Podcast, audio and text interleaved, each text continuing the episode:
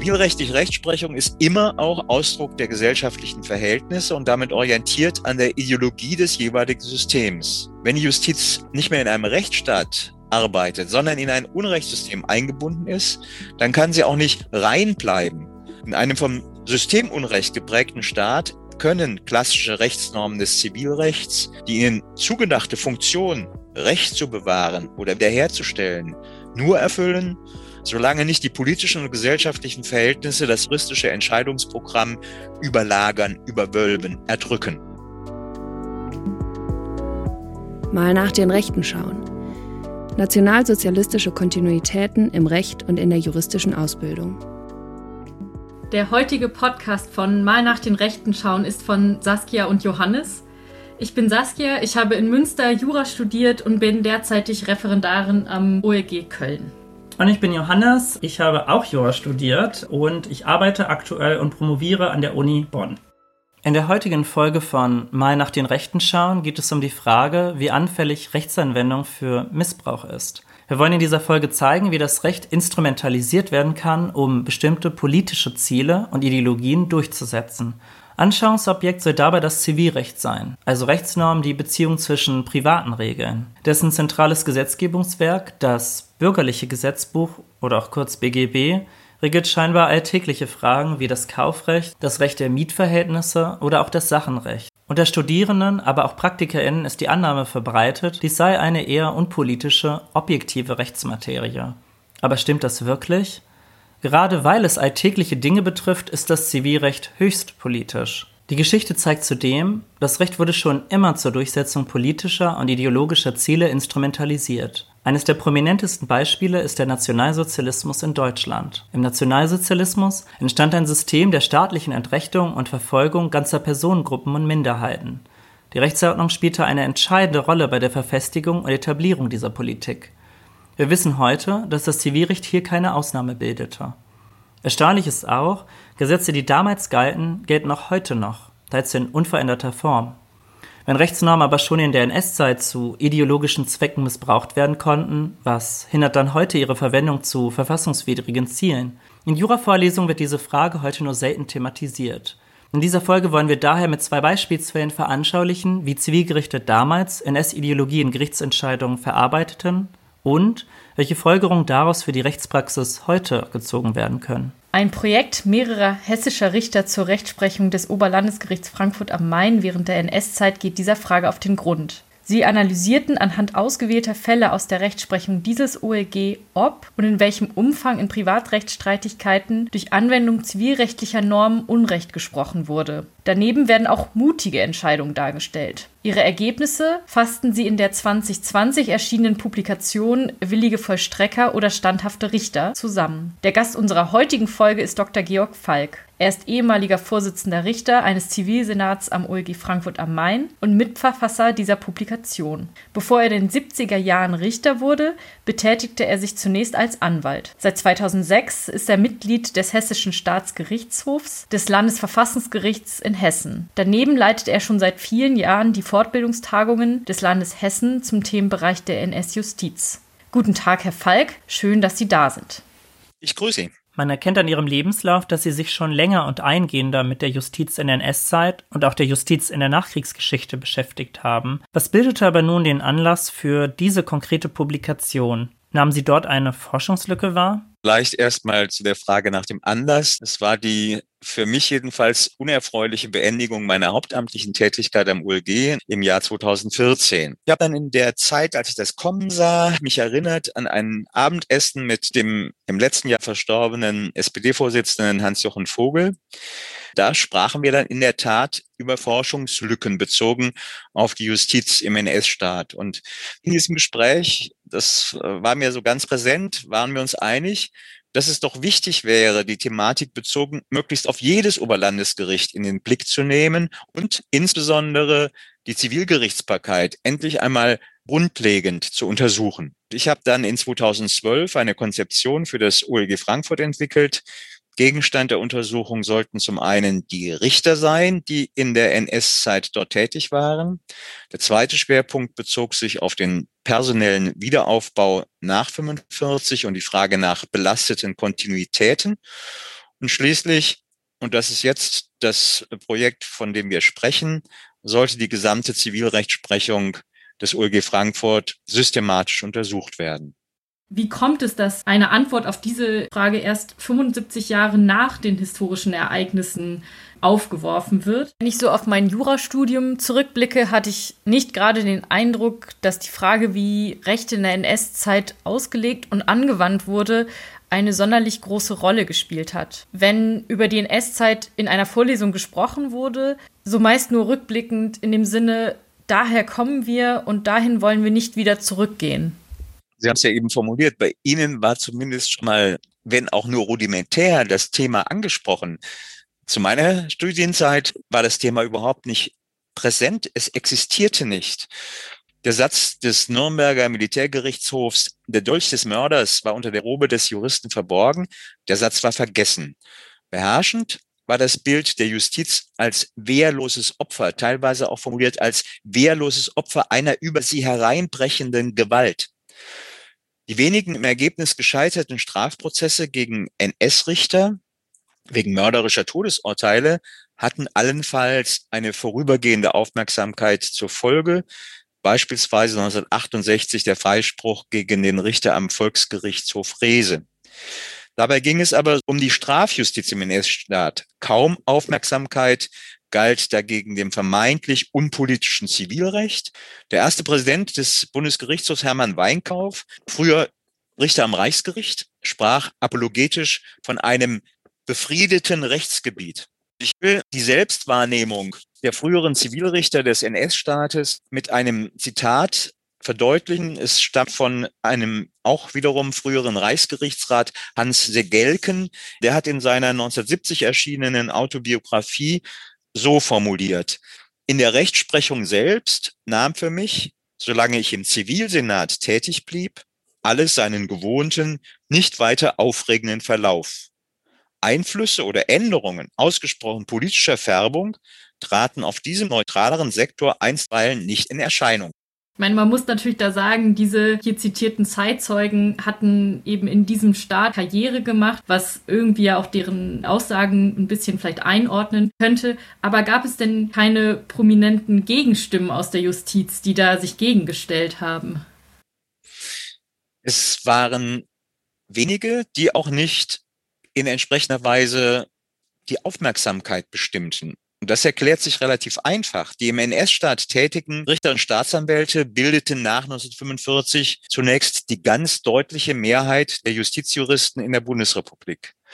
Hubert Ottleitner beziffert die Kontinuitätsrate für das Jahr 1953. Nur für dieses Jahr kann man das erstmals machen, weil es ab 1953 wieder das Handbuch der Justiz gibt. Deswegen hat er also das für 1953 zum ersten Mal errechnet und festgestellt, dass die Kontinuitätsrate 70% betrug. Und 10 Jahre später, also 1963, waren es immer noch etwa 30%. Die Alterskohorte der zwischen 1905 und 1915 geborenen Justizjuristen, die im NS-Staat ausgebildet und dort tätig geworden waren, erreichte das Pensionsalter erst zwischen 1970 und 1980. Und deshalb gab es eben noch viele, die teilten die Überzeugung des früheren baden-württembergischen Ministerpräsidenten Hans Karl Filbinger, eines äußerst belasteten Kriegsrichters, dass doch das, was damals Recht gewesen sei, heute kein Unrecht sein könne. Das war der Mainstream, jedenfalls in dieser Generation. Und deswegen gab es in der Bundesrepublik bis in die 80er Jahre keine einzige Fortbildungsveranstaltung zur NS-Justiz. Erst 1983 wurde dann das Tabu durch eine Ausstellung in der Deutschen Richterakademie in Trier gebrochen. Hat sich seitdem etwas an der Wahrnehmung der Justiz in der NS-Zeit geändert? Heute ist der Konsens über das Versagen der Justiz im Nationalsozialismus schon allgemeingut. Im Fokus steht aber dabei der politische Strafprozess, beispielhaft festgemacht immer wieder am Volksgerichtshof mit seinem Präsidenten Roland Freisler. Und die daran anknüpfende Empörung war und ist immer in Gefahr, unseren Blick auf den normalen Berufsalltag der damals handelnden Juristen zu trüben.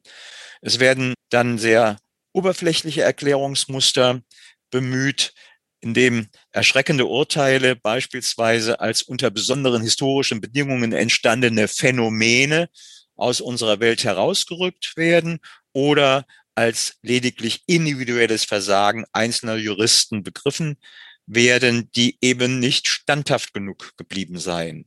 Und mit diesem Bild des bösen NS-Richters schafft man eine Distanz zu einer vermeintlichen Normalität des sonstigen beruflichen Handelns der damaligen Juristen. Ihre letzte Aussage finde ich jetzt sehr interessant. Sie kritisieren darin, wenn ich Sie richtig verstehe, die heute oft verbreitete Unterscheidung, die gemacht wird zwischen, sagen wir, krassen NS-JuristInnen und solchen JuristInnen, die nicht unmittelbar in originäre NS-Organisationen oder Institutionen eingebunden waren, wie etwa dem Volksgerichtshof, aber gleichwohl Teil des Systems waren, das Recht sprach in der NS-Zeit. Könnten Sie das vielleicht kurz einmal näher ausführen?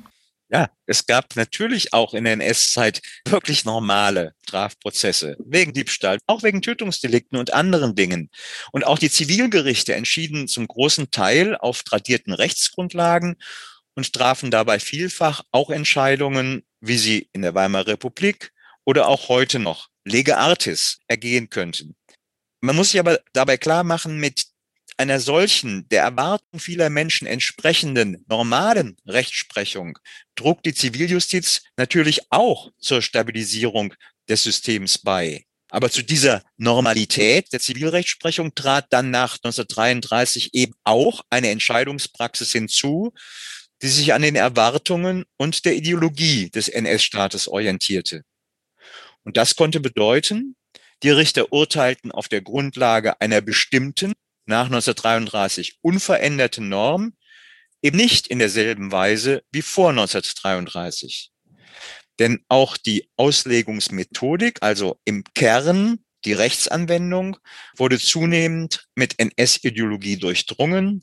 Man arbeitete also mit alten Gesetzen, legte sie aber im Sinne der neuen Ideologie aus. Hierdurch konnten Unrechtsurteile auch auf Grundlage von Gesetzen aus der Zeit vor 1933 entstehen. Dafür gab es in der frühen Nachkriegszeit noch kein Bewusstsein. Das kann natürlich auch mit den schon angesprochenen personellen Kontinuitäten der Handelnden zusammenhängen. Ja, dieses kritische Bewusstsein und Forschungsinteresse entstand ja nach dem Krieg dann scheinbar erst deutlich verzögert. Können Sie denn einen Wendepunkt festmachen oder einen Zeitpunkt, ab wann sich dieses Bild so langsam veränderte? Grundlegend kritisch hinterfragt wurde die Zivilrechtsprechung eines Oberlandesgerichts von Rainer Schröder mit einer Untersuchung zum OLG Celle. Der von ihm provokativ gewählte Titel knüpfte an das herkömmliche Narrativ. Aber im Zivilrecht sind die Richter standhaft geblieben.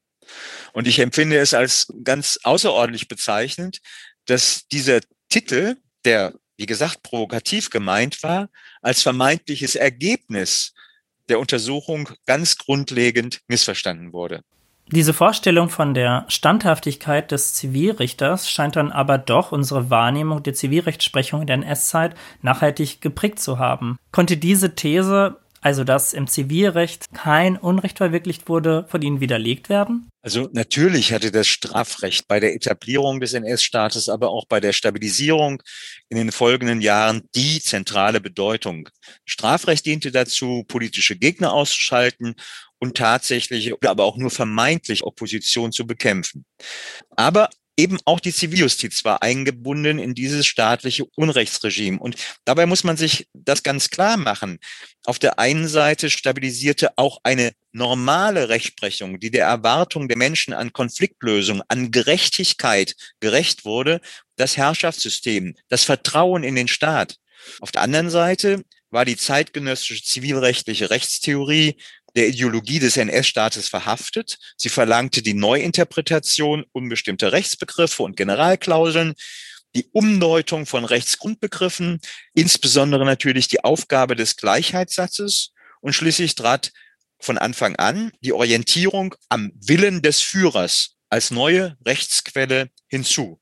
Und vor diesem Hintergrund sind natürlich auch im Zivilrecht Urteile zu erwarten, mit denen materiell Unrecht zugefügt wurde. Ihre Publikation liefert hierzu ja zahlreiche Fallbeispiele aus eigentlich sämtlichen Bereichen des alltäglichen Lebens. Und wir haben uns jetzt hier für den Podcast 2 Beispiele rausgesucht, anhand derer wir das einmal veranschaulichen wollen. Aus meiner Sicht zeigen diese sehr gut, wie das Zivilrecht eben mit den juristischen Mitteln zu einem Instrument des Antisemitismus werden konnte.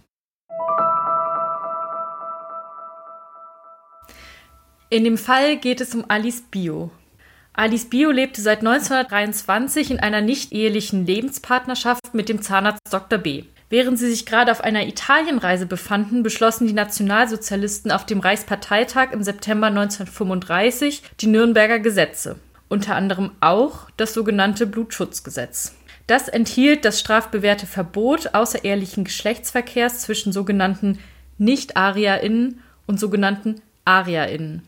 Aufgrund einer Anzeige wurde gegen den Zahnarzt ein Strafverfahren wegen Rasseschande eingeleitet. Der Vorwurf lautete, er habe eine außereheliche Beziehung mit Alice Bio, einer Jüdin im Sinne der Rassegesetzgebung, geführt und dadurch gegen das soeben genannte strafbewährte Verbot verstoßen. Er wurde in Untersuchungshaft genommen. Alice Bio sagte unter Eid aus, dass sie nach Kenntnisnahme vom Gesetz nicht mehr miteinander geschlafen hätten. Herr B. wurde aus der Haft entlassen. Aber schon im nächsten Jahr kam es aufgrund einer weiteren anonymen Anzeige erneut zu einem Ermittlungsverfahren. Als Dr. B. deshalb von der Gestapo zur Vernehmung vorgeladen wurde, suizidierte er sich im November 1936. Diese dramatische Geschichte zog ein zivilrechtliches Verfahren nach sich. Frau Bio hatte während der Beziehung ihrem Partner mehrere Darlehen gegeben.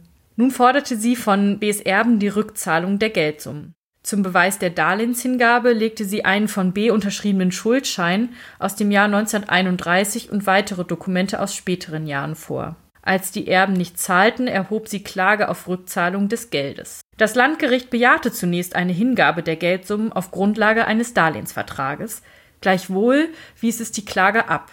Begründung: Die Darlehenshingabe sei jedenfalls nach § 138 BGB sittenwidrig und somit insgesamt nichtig.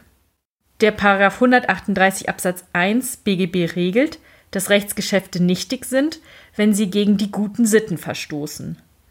Nach einer alten Definition des Reichsgerichts, die auch heute noch verwendet wird, ist ein Geschäft sittenwidrig, wenn es gegen das Anstandsgefühl aller billig und gerecht Denkenden verstößt. Einfach formuliert bedeutet das: Nichtig, also Nicht-Existenz, ist das Geschäft, wenn es seinem Inhalt oder seinen Zielen nach nicht mit grundlegenden Wertungen der Rechts- oder Sittenordnung des Staates übereinstimmt. Diese Vorschrift ist schon ziemlich bemerkenswert. Wenn man sich das noch einmal auf der Zunge zergehen lässt, bedeutet das also konkret, dass ein Geschäft nichtig ist, wenn es nach Inhalt oder Zweck als unanständig, unbillig oder ungerecht anzusehen ist. Das sind schon sehr unbestimmte Voraussetzungen für die Anwendung einer solchen Norm. Und dementsprechend ist sie auch missbrauchsanfällig. Wenn man sich heute die Rechtsprechung anschaut, bemerkt man dementsprechend auch eine gewisse Zurückhaltung gegenüber dieser Norm. Diese wird in äußerst seltenen Ausnahmefällen angewandt und es werden relativ hohe Anforderungen gestellt an ein Sittenwidrigkeitsurteil.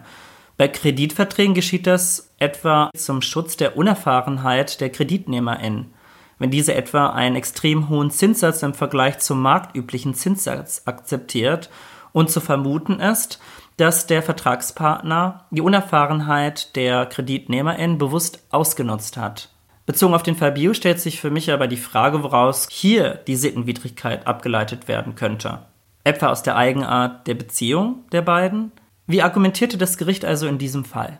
Konkret stellt sich hier die Frage, ob ein Vertrag zwischen einer sogenannten Nicht-ArierIn und einem Arier einen Sittenverstoß darstellt und daher nichtig ist, mit der Folge, dass das Darlehen nicht zurückverlangt werden könnte.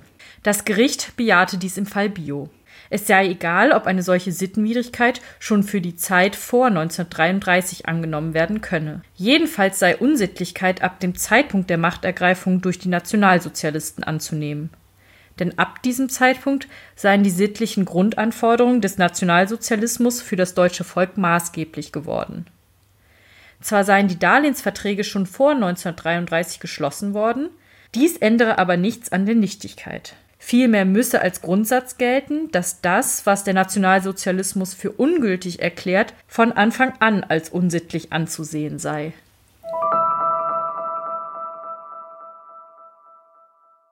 Ja, selbst zu Beginn meines Studiums, BGB-AT, erstes Semester, fehlt mir irgendwie diese ja doch sehr groteske Anwendung des Paragraphen 138 BGB auf den Darlehensvertrag durch das Landgericht aufgefallen.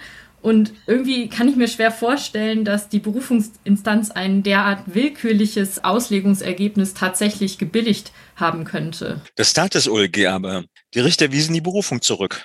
Sie ließen nach umfangreicher Beweisaufnahme dahinstehen, in welchem Umfang Gelder darlehensweise hingegeben worden waren. Im Ergebnis, so das Resümee des Oberlandesgerichts, habe das Landgericht richtig entschieden, dass der Darlehensvertrag nach § 138 BGB, also einer klassischen Generalklausel, nichtig sei. Das Einzige, was das OLG anders machte, es besserte die Ausführung des Landgerichts dogmatisch nach und erläuterte, ganz im Sinne auch der Dogmatik, wie wir sie erlernen, dass ein Darlehensvertrag nach seinem objektiven Inhalt keinen Sittenverstoß darstellen kann. Eine Nichtigkeit komme nur dann in Betracht, wenn der an sich erlaubte Geschäftsinhalt mit einem unsittlichen Beweggrund, Zweck derart eng verbunden sei, dass der Vertrag sich nach seinem Gesamtcharakter als sittenwidrig darstelle. Und jetzt die Subsumption. Davon sei jedenfalls für den Zeitraum auszugehen, in dem die Klägerin und ihr Lebensgefährte eine sexuelle Beziehung unterhielten. Deren Unsittlichkeit liege schon in der auf Dauer angelegten außerehelichen geschlechtlichen Verbindung. Zur Begründung der Sittenwidrigkeit in der Zeit nach 1933 bemühten die Richter dann die nationalsozialistische Weltanschauung. Und das ist jetzt ganz heftig. Das Aufrechterhalten derartiger enger Beziehungen zwischen einem Angehörigen deutschen Blutes und einer Jüdin widerspreche der nationalsozialistischen Sittenauffassung des deutschen Volkes, selbst wenn ein strafbarer Geschlechtsverkehr nicht mehr stattgefunden habe. So Originalton. Das ist aus meiner Perspektive ein ganz drastisches Beispiel für eine Entscheidung, bei der auf der Grundlage überkommener, ganz klassischer Rechtsgrundlagen evident verfehlt, einer Prozesspartei materiell rechtlich Unrecht zugefügt wird.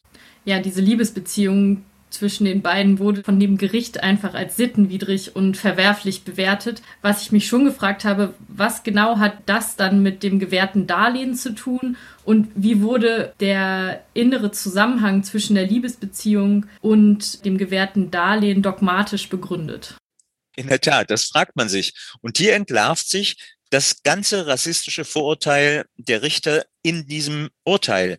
Denn insoweit nutzen sie da nur noch Floskeln, um das von ihnen gewünschte Ergebnis dogmatisch zu begründen.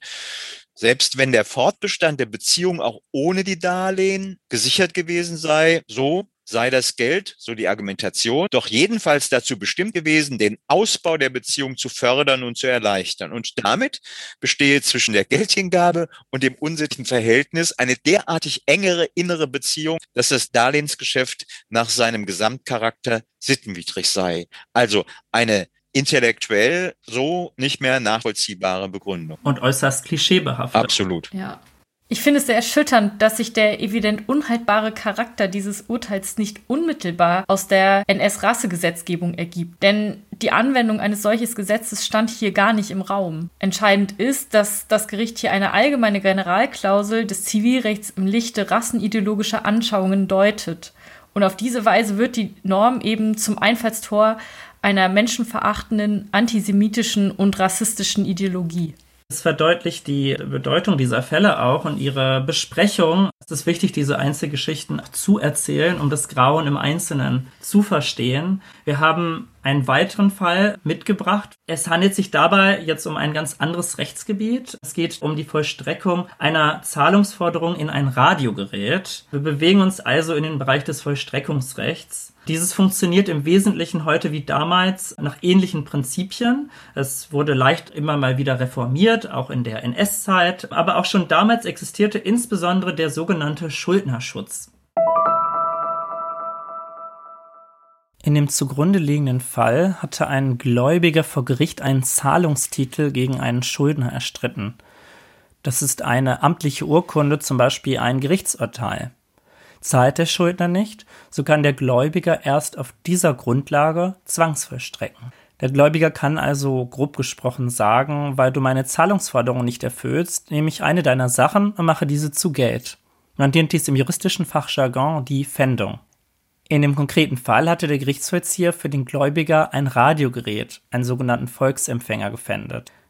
Pfändung geht aber nicht bei allen Sachen.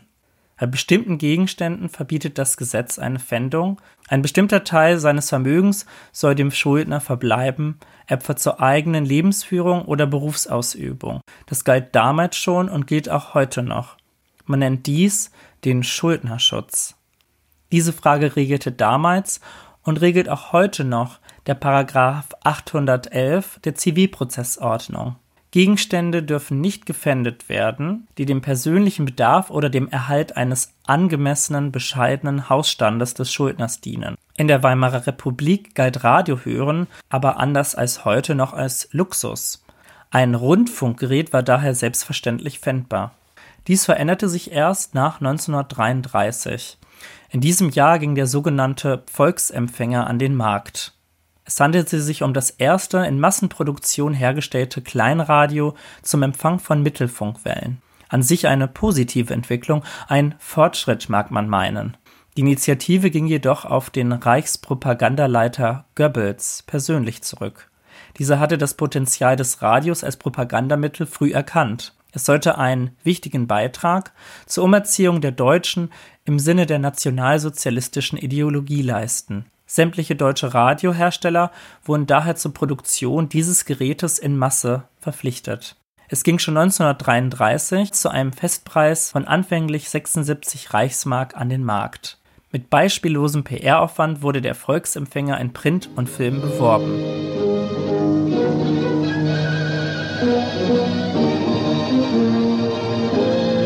Der Volk stellt sich von selbst dann ein. Die Freude wird zu Gast stets sein bei euch in jedem Falle. Behaltet uns als Freunde drum und kehrt schnell euren Beutel um. Für wenig Geld, auf Raten schon, erwerbt ihr uns und unseren Ton. Nehmt teil in jedem Falle am Rundfunk. Alle, alle!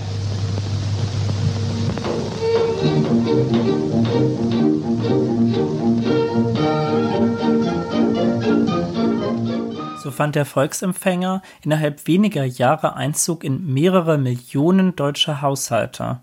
Zwischen 1932 und 1933 stieg die Zahl der RundfunkteilnehmerInnen von ursprünglich 4 auf über 12 Millionen an. Anders als im Fall Bio wurde die betroffene Person, also der Schuldner im Vollstreckungsverfahren, nicht vom NS-Regime verfolgt. Dies wird aber, wie wir gleich sehen werden, nichts an der Fragwürdigkeit der Gerichtsentscheidung ändern. Deren zweifelhafter Charakter ergibt sich hier eher aus der Art der Begründung. Ja, der Schuldner war, so wie wir das zumindest aus den überlieferten Unterlagen sehen können, kein Jude. Er wehrte sich gerichtlich gegen die Pfändung eines Radios, also eines sogenannten Volksempfängers. Man kann sich vorstellen, dass er argumentierte, dieser Volksempfänger sei für ihn gerade als überzeugten Nationalsozialisten ein unentbehrlicher Hausratsgegenstand. Er wollte doch die Reden seines Führers nicht verpassen. Jedenfalls hatte der Rechtsbehelf des Schuldners Erfolg und die Pfändung wurde vom Instanzgericht für unzulässig erklärt. Und dagegen richtete sich jetzt die Beschwerde des Gläubigers. Das ist der Fall, über den wir sprechen. Das war im Frühjahr 1934. Die Richter wiesen die Beschwerde zurück.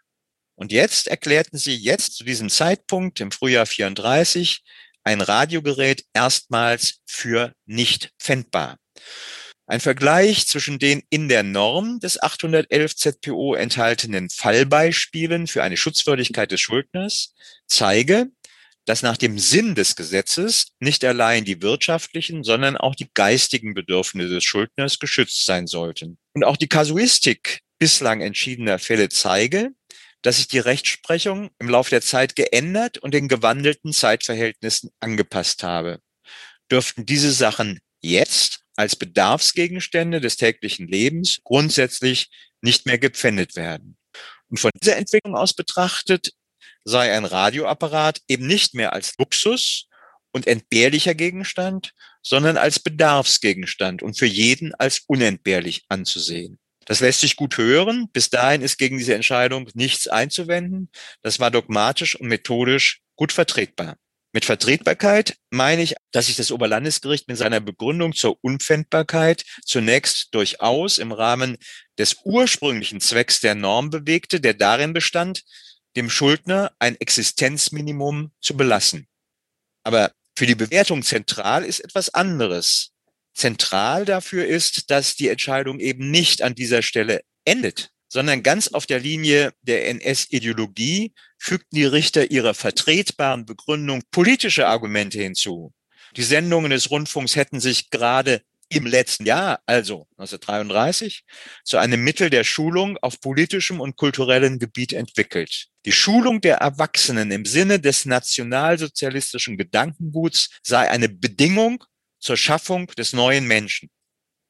Diesen Teil der Begründung macht sich der Zivilsenat die Auffassung der NS-Ideologen über die Bedeutung des Rundfunks als Propagandainstrument zu eigen und zur Richtschnur seiner Gesetzesauslegung. Diese Entscheidung hinterlässt mich mit einem zwiegespaltenen Gefühl. Zum einen ist die Begründung zweifelsohne absolut kritikwürdig und erstaunlich. Das Gericht stellt sich ja gewissermaßen in den Dienst der NS-Politik. Es fällt der Begriff Volksgemeinschaft und das Gericht betont, es sei heute Ziel des Rundfunks, auf das Volk erzieherisch und belehrend einzuwirken. Das klingt nach absoluter Bevormundung und Propaganda. Andererseits entspricht das Ergebnis, zu dem das Gericht kommt, nämlich die Unfändbarkeit des Radiogeräts anzunehmen, fast schon unseren heutigen Anschauungen. Niemand würde heute daran zweifeln, dass ein Radiogerät oder heute wohl eher ein Fernseher oder ein Smartphone der angemessenen Lebensführung eines Menschen dienen und deswegen unfändbar sein müssen. Insoweit erscheint diese Entscheidung ja schon fast fortschrittlich, möchte man meinen. Diese Entscheidung ist in verschiedener Hinsicht ambivalent. Zunächst vielleicht nochmal etwas, was so ohne weiteres nicht ersichtlich ist. Die beteiligten Richter dieser Entscheidung waren eigentlich keine, wo man eine solche angepasste Begründung erwartet hätte. Das waren eigentlich mehr gute Dogmatiker. Und man kann sich gut vorstellen, wie die aus Überzeugung diesen ersten Teil der Begründung formuliert haben. Und dieser zweite Teil, das ist dann so das, wo dann ein Kotau erfolgt, wo man den Zeitgeist Rechnung trägt und sich vielleicht noch selber rechtfertigt mit dem Aspekt, naja, das ist aber doch richtig, was wir gemacht haben. Und das zeigt eine Entscheidung wenig später eines Amtsgerichts. Der Unterschied war, jetzt wandte sich ein jüdischer Kaufmann gegen die Pfändung eines Radioapparates und wies auf die inzwischen ja herrschende Rechtsauffassung hin, dass die Pfändung eines Radios grundsätzlich unzulässig sei.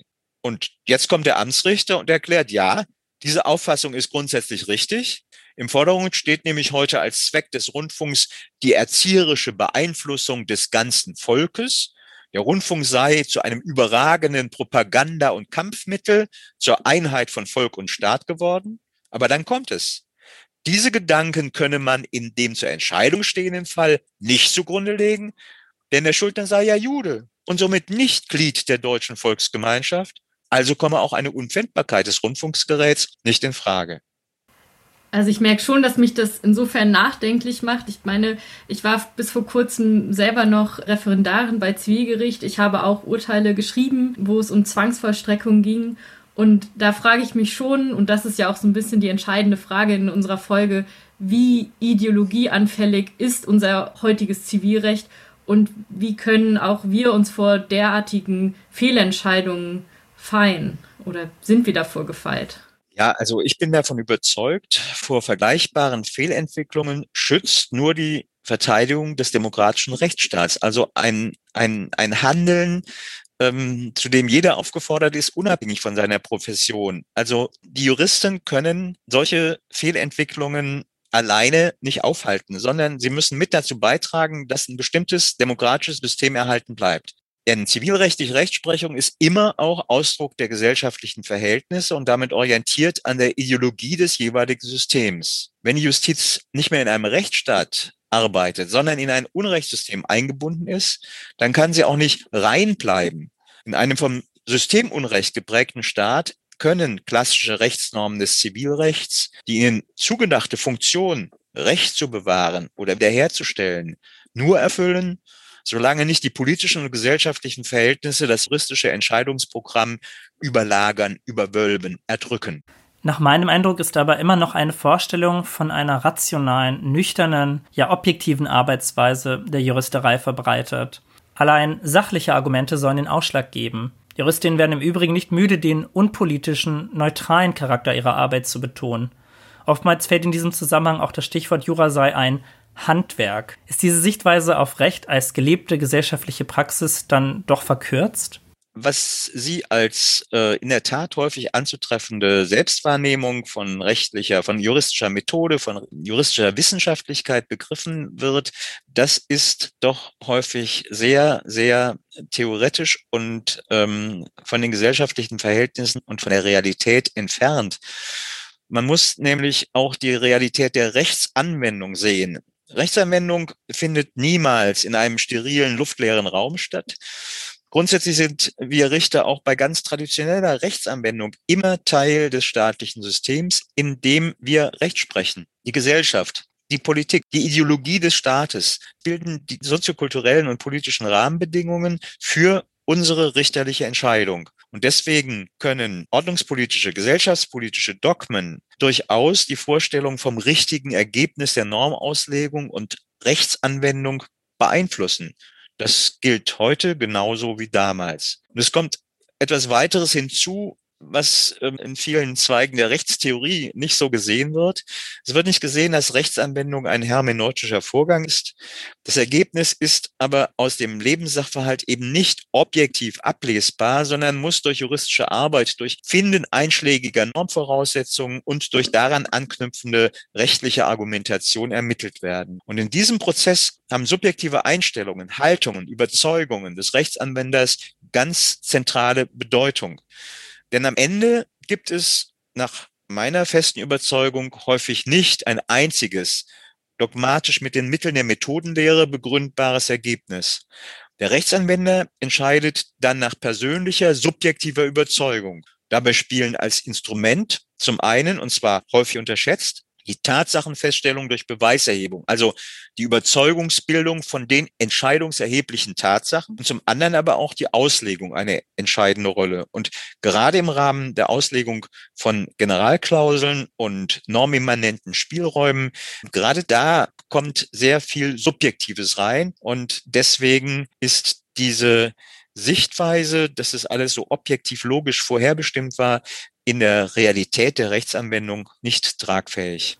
Könnte man derartige subjektive Spielräume, die im Recht bestehen, nicht aber auch als Chance begreifen? Immerhin verändert sich ja auch unsere Gesellschaft dauernd und unsere Vorstellung von Gerechtigkeit oder vom richtigen Ergebnis. Ganz genau. Generalklauseln und unbestimmte Rechtsbegriffe sind immer die Einbruchstellen für im Zuge der gesellschaftlichen Entwicklung sich ändernde Anschauungen. Und an diesen Stellschrauben können Juristen Recht in die eine oder in die andere Richtung auch fortentwickeln, auch gut fortentwickeln. Insoweit gibt es immer wieder Fälle, bei denen die Rechtsprechung durch eine Veränderung des inhaltlichen Verständnisses von bestimmten Rechtsbegriffen den demokratischen Entwicklungen in der Gesellschaft Rechnung tragen und sich dabei auch selbst weiterentwickeln kann. Ja, ich finde schon, dass man immer so diese beiden Seiten sehen muss. Zum einen ja die Stärke, die Sie gerade genannt haben, aber eben auch irgendwo das darin enthaltene Risiko. Denn wie wir in den Fällen vorher festgestellt haben, kann je nach Zeit und Kontext, wie zum Beispiel im NS-Staat, dies auch schnell zu einem machtvollen Instrument gegen Minderheiten oder gegen sozial benachteiligten Gruppen werden. Und da nochmal so die persönliche Frage, so wie können wir uns vor derartigen Fehlgriffen wappnen?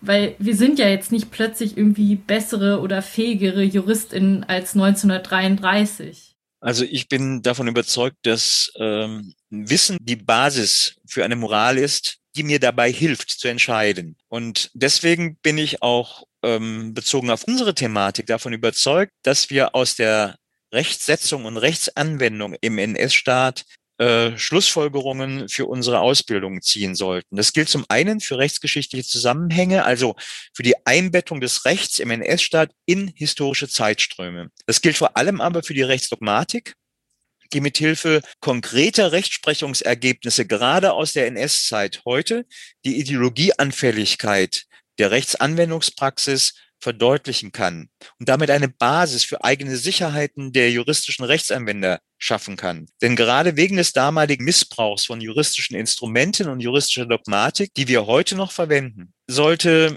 in unserer Ausbildung deutlicher vermittelt werden, dass diese vermeintlich korrekte Handhabung der vermeintlich neutralen juristischen Methoden zu schlimmen Unrechtsergebnissen führen kann.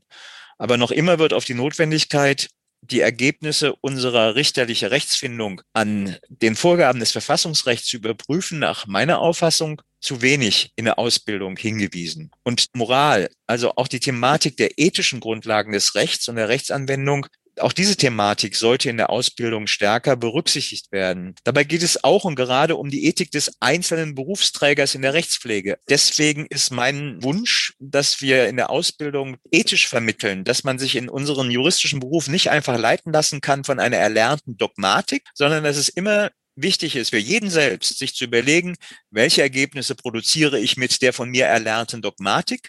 In welchem System spreche ich Recht? Ist das richtig, was ich hier mache? Gerade das Versagen bei der Rechtsanwendung im Alltag des NS-Staats macht meines Erachtens diese Notwendigkeit deutlich. Das klingt schon fast nach einer Forderung an das juristische Ausbildungssystem. Besteht hier Reformbedarf? Was unsere Ausbildung angeht, liegen ja Vorschläge zur Änderung des deutschen Richtergesetzes auf dem Tisch. Ich habe einfach den Wunsch, dass das nicht bei einer symbolischen Gesetzesänderung bleibt, sondern dass auf der Grundlage dieser Änderung des Richtergesetzes auch in den Universitäten überlegt wird, wie kann man denn konkret das einbeziehen? Nicht nur abstrakt, sondern wie beziehen wir es in unsere Ausbildung ein? Und da bin ich persönlich davon überzeugt, jedenfalls auf der Grundlage meiner Vorlesungen zum Prozessrecht beispielsweise, dass wir sehr wohl bestimmte konkrete Fallgestaltungen von damals, indem wir sie darstellen, in der Art, wie mit unserer ZPO oder mit unserem BGB umgegangen wird, dass wir das einbeziehen können in das, was wir lehren. Das wäre mein Wunsch. Dazu leistet Ihre Publikation einen ganz erheblichen Beitrag. Vielleicht wird sie ja mal ein Standardwerk. Ich habe nichts dagegen. Damit würden wir beschließen. Es war wunderbar, mit Ihnen dieses Gespräch zu führen. Es war unheimlich anregend und spannend. Vielen Dank, dass Sie bei uns waren und wir hören und sehen dann hoffentlich in der Zukunft noch mehr von Ihnen. Ich von Ihnen hoffentlich auch.